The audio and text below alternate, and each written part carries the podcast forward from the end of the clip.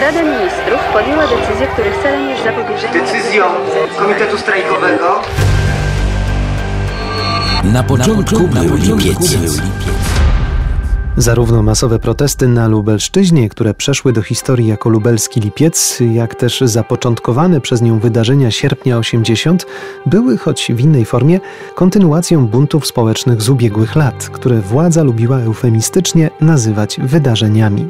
Jak słusznie zauważa historyk Jerzy Eisler w swojej książce Polskie miesiące, czyli kryzysy w P R L, im lepiej poznaję specyfikę poszczególnych polskich miesięcy, tym bardziej skłonny jestem podzielić pogląd, że miały one tak wiele cech podobnych do siebie, czy wręcz tożsamych, że można właściwie mówić o jednym kryzysie władzy dyktatorskiej, totalitarnej do tysiąc dziewięćset pięćdziesiątego szóstego roku, a następnie raczej autorytarnej, choć z wyraźnymi tendencjami totalitarnymi.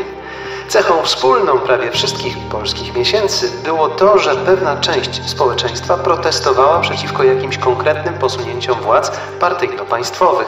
Te zaś sięgały po wszelkie dostępne im środki, aby te protesty zdusić.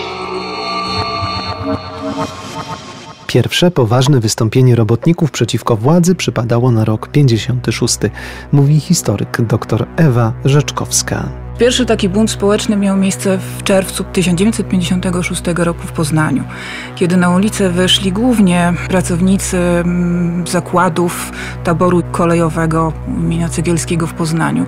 Doszło wtedy też do tragicznych wydarzeń, dlatego że użyto przeciwko tym protestującym broni, użyto wojska. Później pojawiła się kolejna dramatyczna cezura.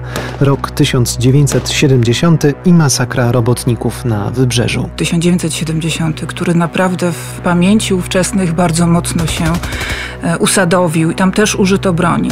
Zginęło kilkadziesiąt osób, do dziś do końca nie wiemy, ile to jest. Mówi się o czterdziestu pięciu ofiarach. Ale czy to są pełne wyniki, czy to są pełne liczby, tego, tego nie wiemy. Ponad tysiąc osób rannych. Kiedy do władzy doszła ekipa Gierka, część społeczeństwa nabrała nadziei, że oto idzie lepsze.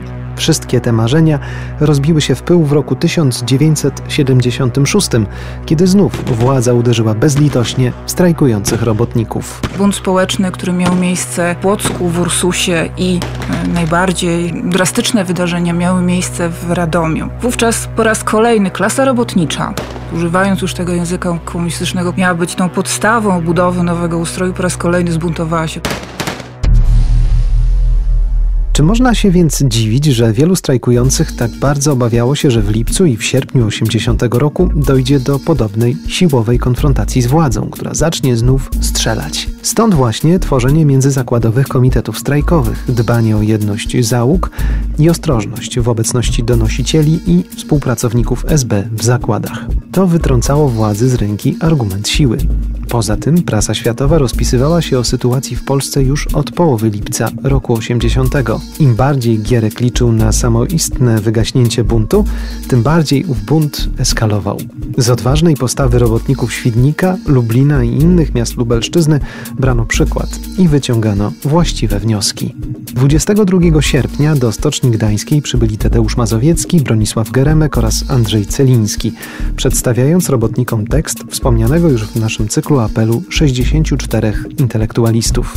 Międzyzakładowy Komitet Strajkowy powierzył Tadeuszowi Mazowieckiemu zadanie utworzenia komisji eksperckiej, która miała pomóc w rozmowach z rządem. To było już wydarzenie bez precedensu. Wszystko oczywiście odbywało się w towarzystwie stałego zalewu propagandy, sączącej się ze szpalt gazet, radiowej anteny i ekranu telewizora. Trybuna Ludu, dwudziestego drugiego sierpnia tysiąc dziewięćset osiemdziesiątego roku. Artykuł o tytule „Mimo trudności załogi realizują plan”. W obecnej sytuacji społeczno-gospodarczej kraju najważniejszym zadaniem jest utrzymanie rytmicznej pracy zakładów przemysłowych, instytucji i służb komunalnych. Tylko w ten sposób bowiem, jak podkreśla się w wielu dyskusjach prowadzonych przez załogi robotnicze, możemy stworzyć warunki do spokojnego rozwiązywania trapiących nas problemów społecznych i ekonomicznych. Rozumiejąc tę zależność, załogi większości zakładów pracy, mimo zdarzających się zakłóceń w dostawach importowanych surowców i materiałów oczekujących na przeładunki w portach, dokładają maksymalnych starań, aby utrzymać rytmiczną produkcję i w pełni wykonać plany dzienne.